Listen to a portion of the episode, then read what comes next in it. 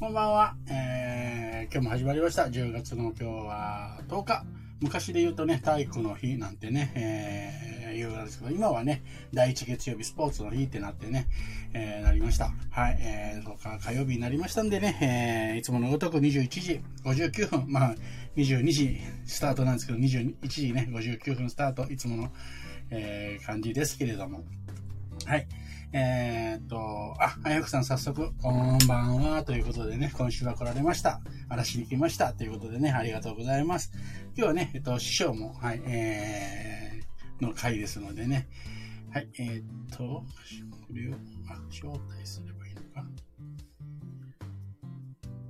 あれ、なんかいつもとちょっと違ったな。はい。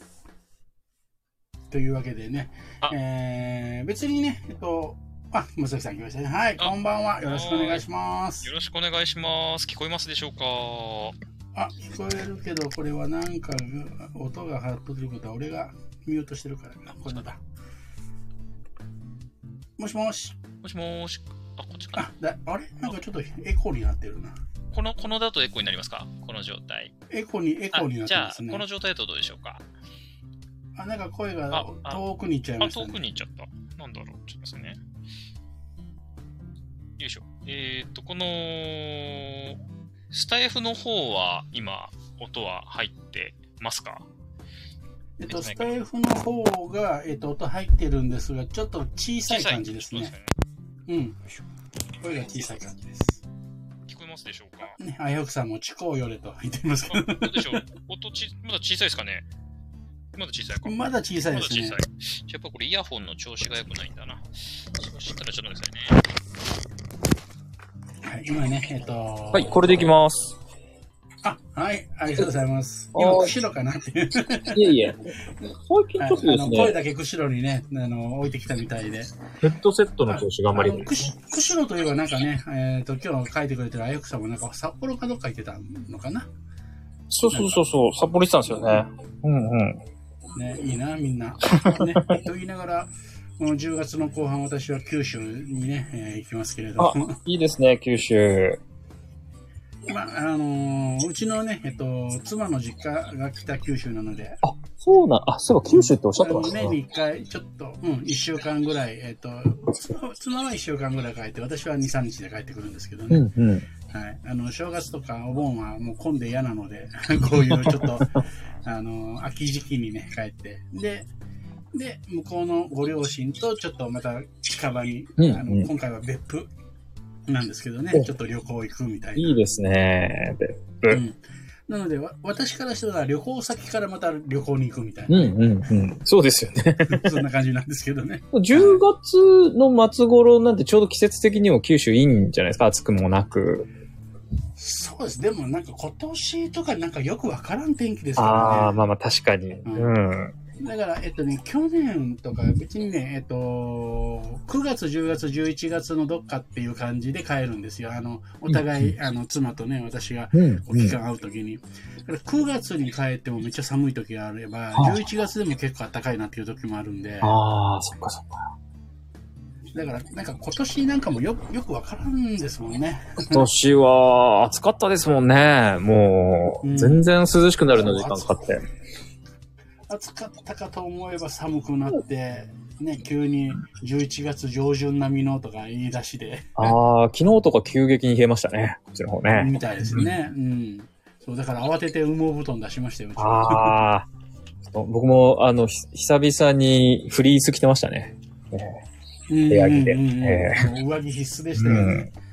うんもうこうなってくるとね、さっきあの打ち合わせの時ももうずっとね、松崎さんと話すると、特に今日ね、えっと、テーマは雑談なのでね、ちょっともう即子供の話、もうほぼほぼ子供の話になるんですけど。子供の話ですね。はい。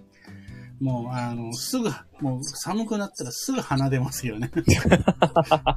本当あの、ティッシュが手放せないです、ね、本当にびっくりする。うん、うん、びっくりするぐらい。はい。あ、あよくさんがね、えー神奈川になったっていうことでね、松崎さんの声が戻ったっていうことで、ね。ああ、よかったよかった。えー、はい。行ってきました。旭川と札幌。旭川と札幌って結構離れてるんじゃなかったでしたっけ？ですよね。うん。ね、すごい、すごいですね。えっと、旭川ってどこだ？釧路。うん、うん、この間松崎さん言ってたのが釧路。釧路は右側の方ですよね。右側の方ですね。なんか聞いたら札幌から4時間ぐらい車でかかるみたいな。あー4、5時間か。じゃあ、えっ、と、大大阪、東京よりちょっと遠い。ちょっと遠いぐらいですかね。うん。うん。ですよね。北海道同じ県でもそれぐすすごいですよね。うん。ね離れ具合がそう。だから、北海道遊びに行くからって言っても、全然ね、札幌行くから会おうよって言っても、なんか違う。全然、いや、5、5 6時間かかりますから、みたいなところがね。いや、あやふくさんすごいのが、あの、コメントにも書かれてますけど、旭川にお墓参りに行かれたという、これ、まあ、あの、ご親族の方だと思うんですけれども、ではいはい。あの、同じ横浜支部で、あの、木村さんっていはいはいはう、いあの方が、キムキムさんっていうね、方が、はいはい。あの、札幌うんで、あの、ご在住でして、札幌で活動されてるんですけど、今、あやふくさうん木村さんと一緒に、ま、月曜日の朝にですね、あの、配信をやられてるんですよね。ね。うんあのーなんかこう人間のこう、つながりがどんな風にこう、ビジネスだったり、あのー効果が出るかとか、あとはご、朝活を通じてご自身今週何するかとかっていうことを実証していくみたいな、うん。そういうプロジェクトをやられてて、それの、なんと生配信を、あの、札幌に行ってされるということで、なるほど。それ、それ目的で札幌まさか。それもありというところで、ね、あの、なんか、はお墓参りで旭川に行くって言って札幌にまで寄ってくれるってすごいですよね。なんか、ね、うんすごい。だから、旭川、まあ、ちょっとあんまり北海道の土地かもわかんないですけど、旭川と、なんか札幌って結構離れてるんで、ついでに寄る距離じゃないなと。ね。だからさすがだからさっき言った釧路と札幌がうん4時間ぐらいで、まあえっと東京、大阪のちょっと遠いぐらい。うんだから、その間ぐらいのイメージがあるんですよね。名古屋ぐらいは離れてるんじゃないかなと。あやくさん、あの、書いてくれて、旭川と札幌は車で2時間ちょいだそうです。ああ、じゃあやっぱりちょうど半分ぐらいの距離だね。。はい。なので、えっ、と、静岡、だから名古東京、名古屋ぐらい。うんうん。ですね。うんうん。すごい。さすがです。こう考えると、本当北海道の広さがね、もうねだってもっと網走の方とか、ね、知床とかの方行くと、もっと離れてるから、ほんとそうです北海道広いんだな。めちゃめちゃ広いですよ。はい。えー、ってました、旭川と、はい、気温変化について、あ、違うね。えっ、と、旭川にお墓参り行ってきましたっていう次のところでね、ケイラさんが来てくれました。ありがとうございます。ありがとうございます、ケイラさん。いきなり北海道話ということで、ケイラさんも北海道、え、行ってたのかな？えっ、と、あれ、出身函館じゃなかったでしたっけ？あ、違ったかな？そうそうそう、確かね、うん。で、ついこの間もなんか、えっ、と、Facebook で見て、うんうん。あと、ミーティングも多分北海道からやられてたんで、はいはい。あの、今、ケイラさんとね、あの、設楽さんとかと結構頻繁にミーティングをするんですけれども、うんうん。確か、えー、北海道、少し前に行かれてたと思うんですよね。何で行ってたのかは忘れました。なんか聞いた、聞いたんだけど忘れた。なんかでも、ケイラさんよく、定期的にというかね、よく北海道行かれてるイメージありますね、ケイラさん。あ、そうなんですかね。うんへーそうそう。で、ペラさんが結構北海道出身って結構、結構意外なんですけどね。へー。うん。それはそう、そうあんまりそういうイメージがなかったんですけどね。早くさん、頑張ったのは夫。旦那さんも大変ですね。ねうんうん。レンレンタカーかな。私は隣でお芋を食べて応援してました。頑張れ。はい。えー函館生まれ。あ、ケイラさん函館生まれなんですね。うんえー、宮崎さん、素晴らしいティーアップ ありがとうございます。あ、さっきの、あのーき木村さんとやってる番組のやつですね。はい。メモりました。そうそう、あのー、谷君がね、こう、紹介してくれるのって、結構じょ、本当に、あまあ、これはまあ全員ではないですけどね、紹介上手な人とかね、結構気恥ずかしいんだけども、結構なんか、すごく上手に自分のことを紹介してくれたりとかね、はいはい。ティーアップ上手い人はね、すごくあれですよね。誰かにティーアップされたことを覚えとくと、なんか自分の武器にもなりますよね。あの、こんなこと言ってもらったことあるんですって。そうそう、でも恥ずかしいんですよね。確かに。そうそう。でも、ティーアップね、上手、まあ、ティーアップ上手だと本当いいですよ。でも、まあ、ティーアップ上手な人が必ずしも自己紹介上手かというとそうでもないんですけれど、あの、他人のティーアップ上手にできる人ってめちゃめちゃ重宝されるし、あの、ビジネス相手として組むのってめちゃめちゃいいですよね。うんうんうん。特にコミュニティとかね。確かに確かに。僕も、ティーアップする方が、あの、まだ気恥ずかしくないっていうんですかね。うん自己紹介が結構気恥ずかしくて。うん。うんうん。だから、あの、まあ、これ、あの、まあ、ケイラさんのね、えっ、と、がやってるあれじゃないですけど、やっぱり自分の、自分ってやっぱり他人に言ってもらうっていうのが、すごくやっぱり大事そうですよなねん。ですよね。うん。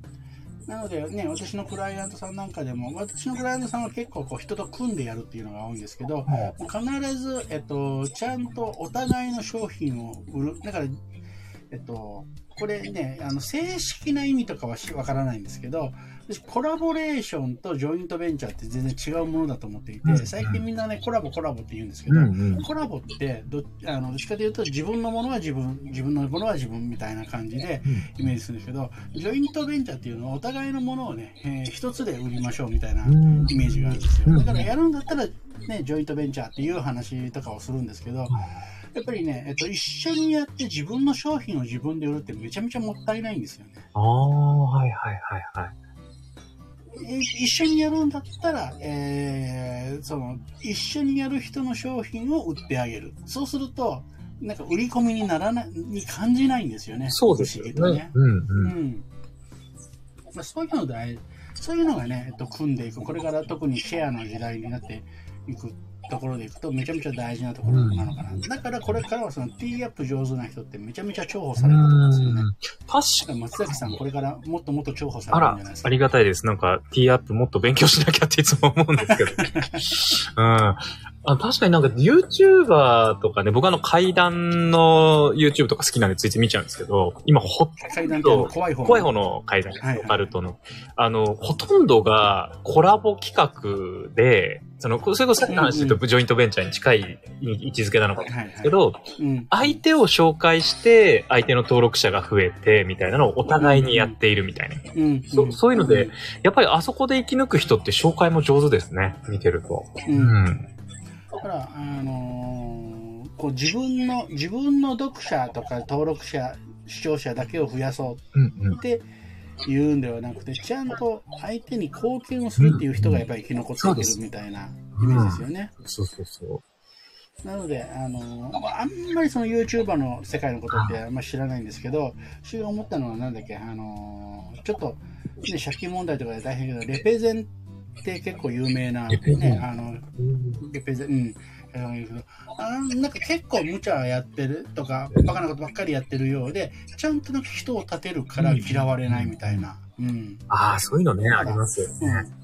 そうそうそう。だから結構ね、やっぱりそういうのこれからやっぱり大事になってくる。自分が自分がの時代はね、もう本当に、あの終わってくるああ、確。かになんかその点で例えばあの、マツコ・デラックスさんとか、あの、うん。めっちゃ毒舌なように見えて、どこかでその人めっちゃ立てるじゃないですか。うんなんていうんですかね。だからなんか、マツコさんが紹介するものめちゃめちゃ売れたりとか、そういうとこあると思うんですけど、あの、愛愛のあるいじりみたいな。そうですよねうん。あれできるようになっちょたっと厳しいことを言うよう、言う、言うようでも、ちゃんと、うん。なんか、なんか、こけ、こけおろしてないというか、ね、こけおろしてないというか、うん。そしてあれはキャラクターもあると思うんですけど、僕がやったらただの嫌なやつで終わるんだろうなとか思いながら。まあ、それはそれのね、松崎さんのやり方があると思うね。あれはね、そのまんまマツコと同じことやったら、ね誰ほぼほぼ炎上するんじゃないですかね。ああのポジションであの立ち、あのあり方だからできるみたいなね。そうそう。だからもうあの体格のあの喋り方になって、もう、で、もうその、なんて、ブランディングの上手さというか、確かに確かに。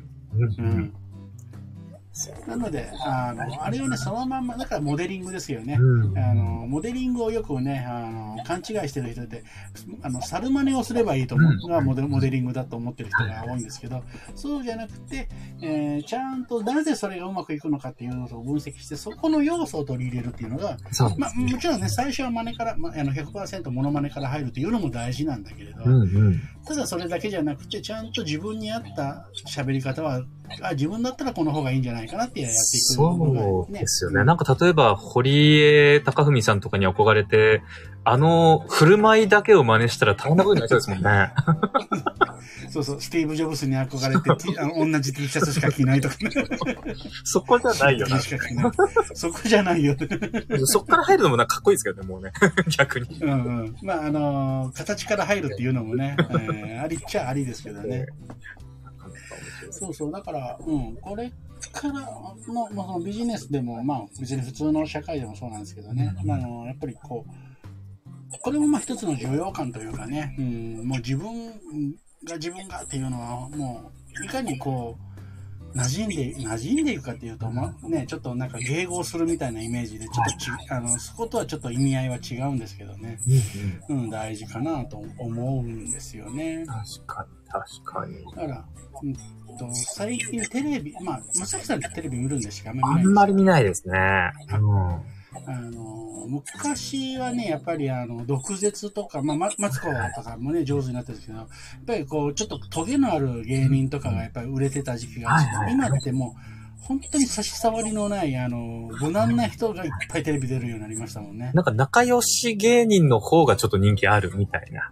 そうそうそうそう。あと本当にもう、まあ、ちょっと言い方悪いですけど、毒にも、ね、薬にもならないような、もうあ当たり障りのない。で、それは何でかっていうと、やっぱりこう、なんか炎上するのが怖いっていうのがね。そうすると、まあそういう、なんかこう、差し障りのない人たちがうんうん。出てくる。だからまあおももちろんそこでね、面白くなるっていうと、面白さの、なんかこう、度合いが違って、うん、くるかなと思うんですよね。なんかあの、お笑いとかでも、ただただ毒があるのもうん、たまにポンと出てくるじゃないですか。うん。で、なんかう結構割と消えてくじゃないですか。なんか、例えば、そのナイツさんみたいな、あの、うんうんなんですかね、すごくシュッとしたようで見えて死ぬほど実は毒入ってるみたいな、なんか、ああいうのとか、言葉は綺麗なんですけどね、そこが面白かったりとかね、ありますね。だからね、みなりがスーツでピシッとして毒舌吐くみたいな。そう、いうギャップも多分あるんだと思うんですよね。見た目をちゃんと、うん。面白いですよね。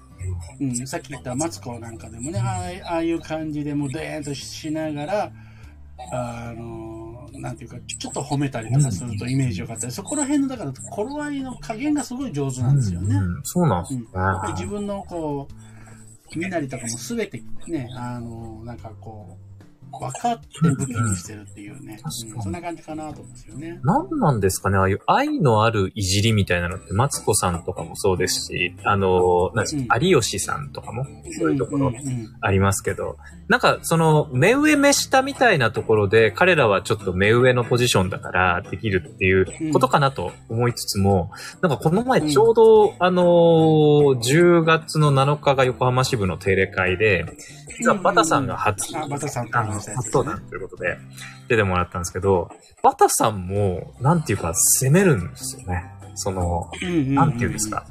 例えば僕に対して、まさきさんってカリスマ性ないですよね、みたいな。なんでそれで、なのに人が来るんでしょうね、みたいなこと言ったりうんとかするわけで、なんか、うん。そういう、ややもすれば失礼みたいなところもガッと入っていくんだけど、でもそこがなんかこう、愛嬌というか、あの、より、うんうん。あの、親密度につながっていくみたいな。ところも、目下でもあるよな、そういういじりじゃないんだけど、こう差し込んでいくパワーみたいな。うんうんそこのね、えっと、まあ、えっと、例えばその、ママツコとかのは、私はそれはテクニックだと思うんですよね。あの、ちゃんと、テクニックっていう言い方するとちょっといやらしいかな。なんかこう、天性というか、うんうん知ってて、わ技として使ってるなと思うんですよね。ますよね。うんうん。で、例えば、目下、目下っていうか、あの、年下とか、うん。あの、ば例えば今で言うとね、あの、ばあの、柴田さん、柴田遥さんというね、えー、横浜、あの、マーチャントクラブ横浜支部の、あの、し松崎さんが支部長をやってるところの事務局長さんですよね。で、で、あの結構こう自信投げで、ね、ちょっとおとなしめなのかなと思いきや結構毒吐いたりとかズバズバと物を喋ったりとかってする、えーすごく面白い、えー方がいるんですけど、で、結構、結構なんていうかな、えっと、ききついことっていうか、ううんーん、さっき今ね、松崎さんが言ったように、あの、松崎さんってカリスマ性ないですよね。でもなんでこんな人集まるんですかって、うんうんもう平気で言えちゃうみたいな。平気で言いますね。うんで、えっ、と、それはまあ、もちろんね、松崎さんとの、えー関係性で、この人には、えー松崎さんのね、重要感を感じていて、うんうんその、そ少々のことを言っても大丈夫という、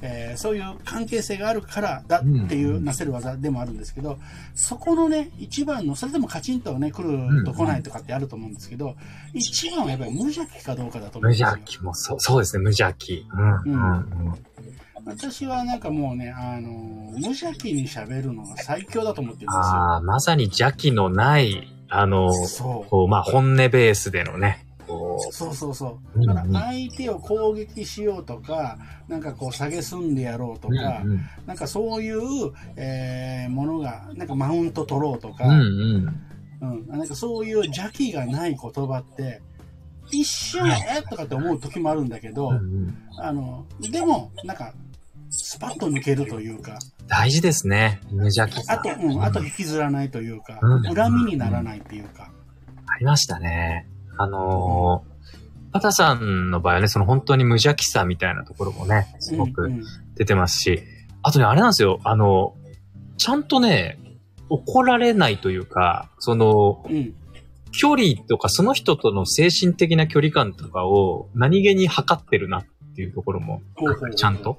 あの、この人にはここまで言っていいというラインをちゃんと、あの、分かっているとか、そういうところもなんかうまいなとね、思ったりもするんですが、うんうん。うんうん確かに無邪気さ、めっちゃ大事で、すごく変な話なんですけど、僕が昔いた会社の、あの、すごく上司のうん一人が、あの、太ってる人を見かけると、すっごく嬉しそうに、デブデブって言うんですよ。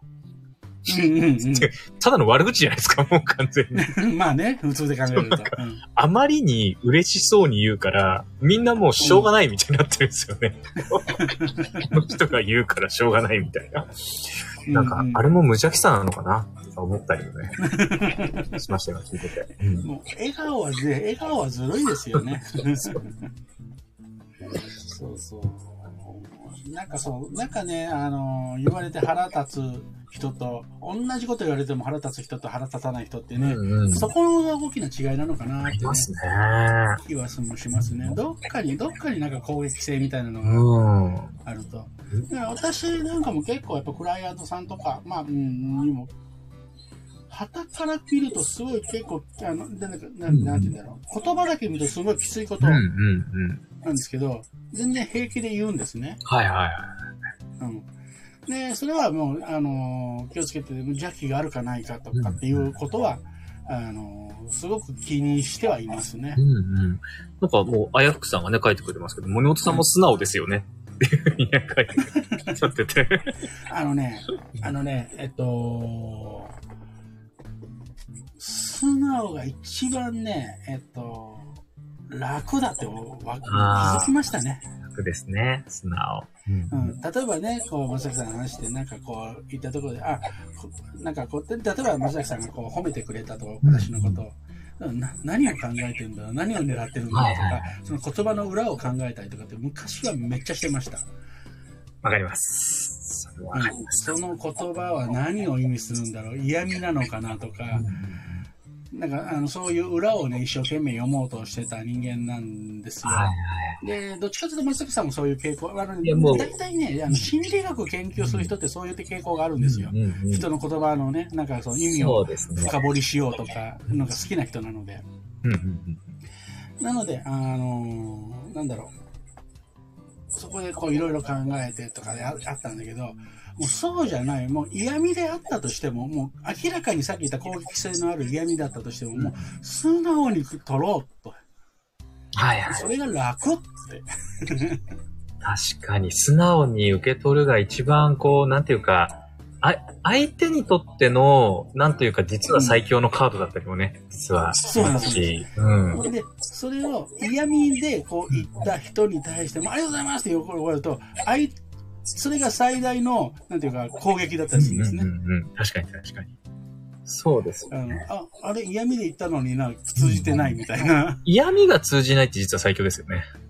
そうそうそうそうそう。だからね、あのーそれはね、思う、思う、思う、思うんですよね。だから、素直とかね。で、それを考えていくと、やっぱり邪気がなくなってくるというか、邪気をなくして、じゃあ攻撃、あの、これは言うべきことだったら、こういう、あまあ、カリスマ性がないっていうのはね、別に言うべきことではないかもしれないですけど、あの、まあでも、その、そのギャップがすごいって素直に思ったから多分そう言ってると思んですよね。でもそこで普通は言葉選ぶじゃないですか。確かななんて言ったらカリスマ性ないっていうのはなんか、どっちかというと失礼な言葉。だけど、じゃあなんて言うで、ここをオブラートに包めば包むほど嫌味になってくるんですよねに。。ね、その、パタさんが。それだったら邪気のない言葉で、素直にポンって言った方が確、笑い話になるし。いや、でもいいですね。邪気がない。あの、本当に大事で。あの、僕も今は素直にっていうのをすごく大事にしてるんですけど、あの、うんうんうん結構そうじゃなかった時期があって、その、うんうんそうなる時期の前段で今思い出したんですけど、あの。こう、会社にいる時に、こう、一緒に飲んでた隣の人から、こう、うん松崎さんって、頭いいですよねって言われて、こっちも、うん。いや、そんなありがとうございますみたいなことを言おうかどうかっていう瞬間に、って言われると嬉しいんでしょう。って言われたことがあって、まだ覚えてますね。渡辺さんっていう人だったんですけどね。もうその人のおかげでどれだけ勘ぐってみるようになったかっていうね、しばらく。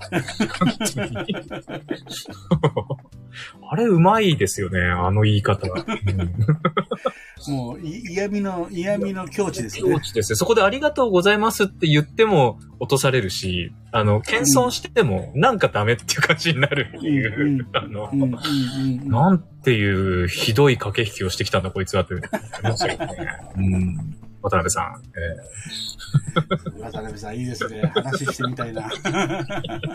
あの、お近づきにはなりたくないですけどね。遠くから話してみたいですね。そんなね、うぞうむぞばっかりでしたね、周りが。うんいやーちょっと、えっ、と、コメントせっかくなんでね、えー読んでみましょうかね。松崎さん、素晴らしいティーアップをありがとうございます。っていうところからメモりました。はい。函館の米田コーヒーからミーティング。あそう、あの、私とね、えっ、と、ケイラさんと、毎週一回ね、ミーティングしてるんですけども、函館の米田コーヒーからね、ケイラさんが参加してました。えー、あゆくさん、ケイラさん、函館の地元民に優しくてごめんなさいって謝られたんですよね。おっしゃってね、前。そうそう、9月の頭。はい。えー、9月の頭、本当暑かったですよね。って、松崎さん、やっぱ総括、神の所業。ありがとうございます。ただの嫌なやつ。これは松崎さんのティーアップのことあ、これはあの、マツコさんの真似を僕がしたらってやつですね、多分ね。なるほど。金婚西野の猿真似さんも、おお、そうなんですね。金婚西野、あ、そうそう、金婚のね、西野さんの、えっと、ね、講演会はい。えーっていうのを、たまたまこの間、えっ、と、隣の町でやってたんでね、ちょっと見に行ったんですけれどもね、あのーまあちゃんと同じくね、あのー松崎さんがやってる、はい。マーチャントクラブのね、えー支部で、えっ、と、福岡支部っていうのがね、あるんですけど、そこで、なんか、お尻工場長っていうのがね、なんか登壇してたんですよね。で、その方がなんか主催をしていて、その隣町のその新百合ヶ丘というところで、うんうで西野金庫の西野をね呼ぶっていうことで。うん。あ別に好きでもないかったしどっちかっていうとあんまり好きじゃない方の部類の人間だったんですけれども、まあ、せっかくだから隣だしあ行ってみようかとうん思って、でその都築さんっていうね同じくはいマーチャントクラブのその人が告知してて、ああそれで知って行ってまあ一緒にこう見に行ってるんですけど結構やっぱ面白かったですね。そうですか。で、うん。あのーめっちゃ面白かった。あのやっぱ話上手だし、考え方、あの、まあ、当たり前といえば当たり前なんだけど、あ、なるほどねっていうことがいっぱいあったんでね、うんえっと、それもね、いっぱいネタとして私もいっぱい使わせてもらうようになりました。うん。なので、あの、好きか嫌いかというと別に好きではないですけど、なるほどなっていう関心にすることがあったんで、あの、彼がやってるオンラインサロンにもね、入ろう、はないあの入りましたし、おすごい。うんえうん。あの勉強になることはあるのでね、えっと、結構おすすめはしますね。さすが。ね、あのー元お笑い芸人だから話もね、多分めちゃめちゃ上手でしょうし。うん。あのね、でも、そあんまり、あんまり上手ではなかった。ああの、そういっていうかね、そあの、うん、あの、なんていうかな。えっと、普通のかで言うと上手か下手かっていうともちろんめっちゃ上手なんですけど、お笑いがうまいかっていうとそうでもないなって感じもしけどね。だから特にね、経営で、あの、すごく 成功してるのかもしれないですね。で、もあの、元って言ってるんですけど、あの、現役ですからね。あの、こっちのビジネスの方が忙しくてね、あんまりやってないですけど、一応まだキングコングというね、コンビは続いてるんでね。はいね二人とも別々のことで、なんかね、活動されてる感じがしてますけどね。うんでもね、なんかライブとかもやってるらしいですよ。あ、そうなんですか？へうんーで、キングコン、キングコングライブっていうのをやって、うんうん。これまたね、今度ちょっと機会があったんですけど、VIP 席っていうのが、うんうんえーキングコンライブの場合、7万とか10万とか結構するんですね。へうん。で、それの、えーなぜ VIP 席が必要かとかっていうことをーうんうん。話しとかしてるんですよ。そうなんだ。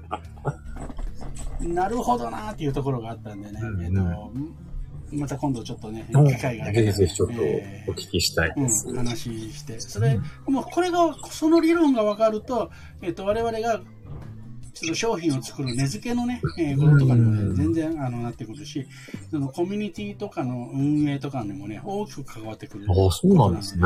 うんそうそうそう。あの、あと、そういうビジネスのやっぱり常識とかお金の常識とかもね、変わ変わっていくの、面白いなと思いましたね。もううんもうなんか次回のこのラジオのテーマでもね、ひょっとしたらいいかもしれないですよね。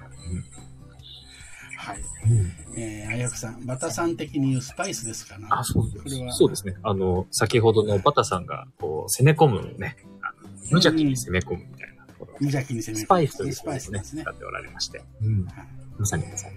素直最強。今ね、ちょっと聞こえてるかどうかなんですけどね、あの、隣の部屋で子供がね、ワンワン泣き出しましたね。ああのー最近ね、パパっ子で、あのドミノとかをね、やっぱパパが、私が上手に作るとね、もう、憧れの的でパパ、パパってなってくるんでね、うんうん。すごい、あの、パパっ子になって、パパになってますね。はい。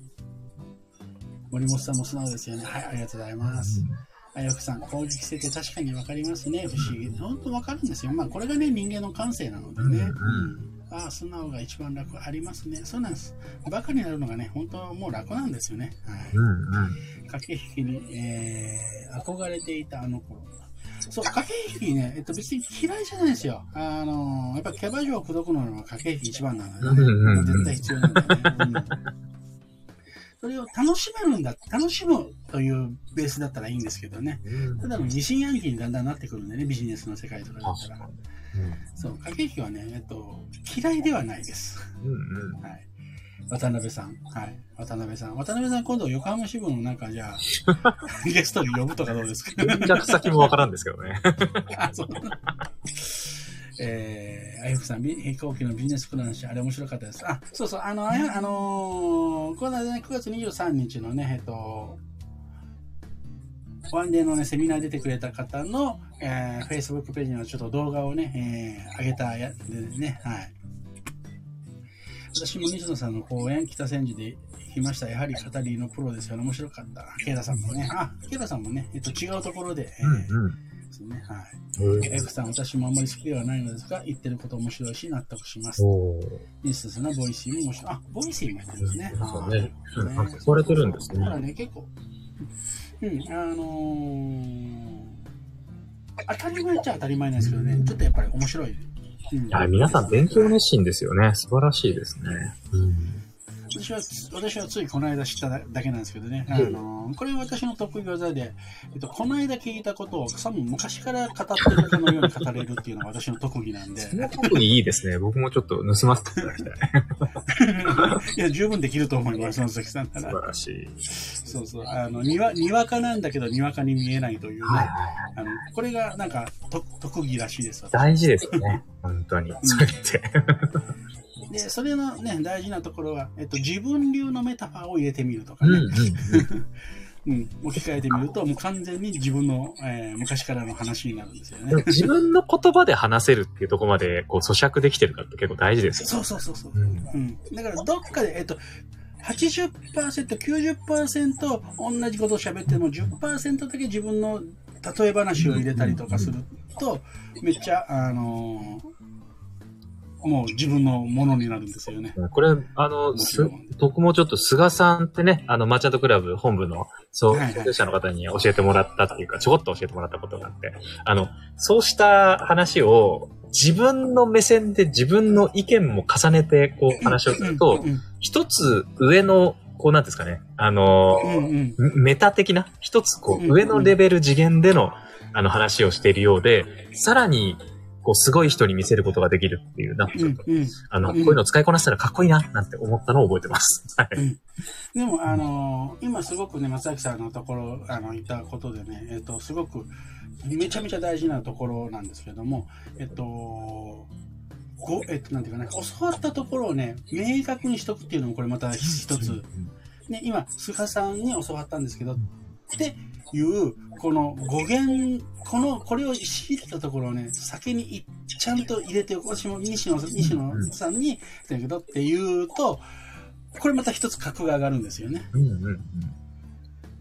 なので、今の松崎さんのすごく良くて、やっぱり、あのールーツをね、ちゃんと、自分の仕入れたルーツをちゃんと語ってから、で、えーそれを語って自分のあれを入れるっていうと、めちゃめちゃあれなんですよね。確かに。あ、バタさんが、噂のバタさんが。なんか来ましたね。こんばんは。バタさん待ってた。バタさんのこといっぱい話してたよっていうことなので、バタさん来たので、えっと、終わりにしますか。あ、そうですね。来たので、はい。もうこれ、はい。これ、これ以上ね、バタさんのことをこき下ろしてもしょうがないので。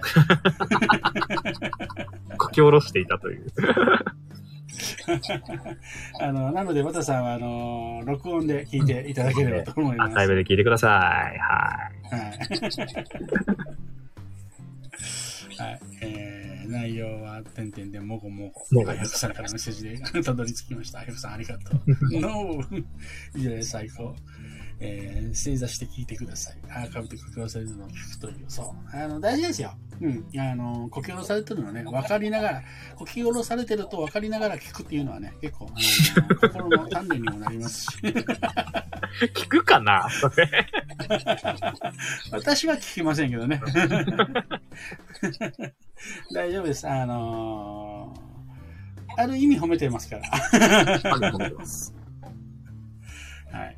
ということで。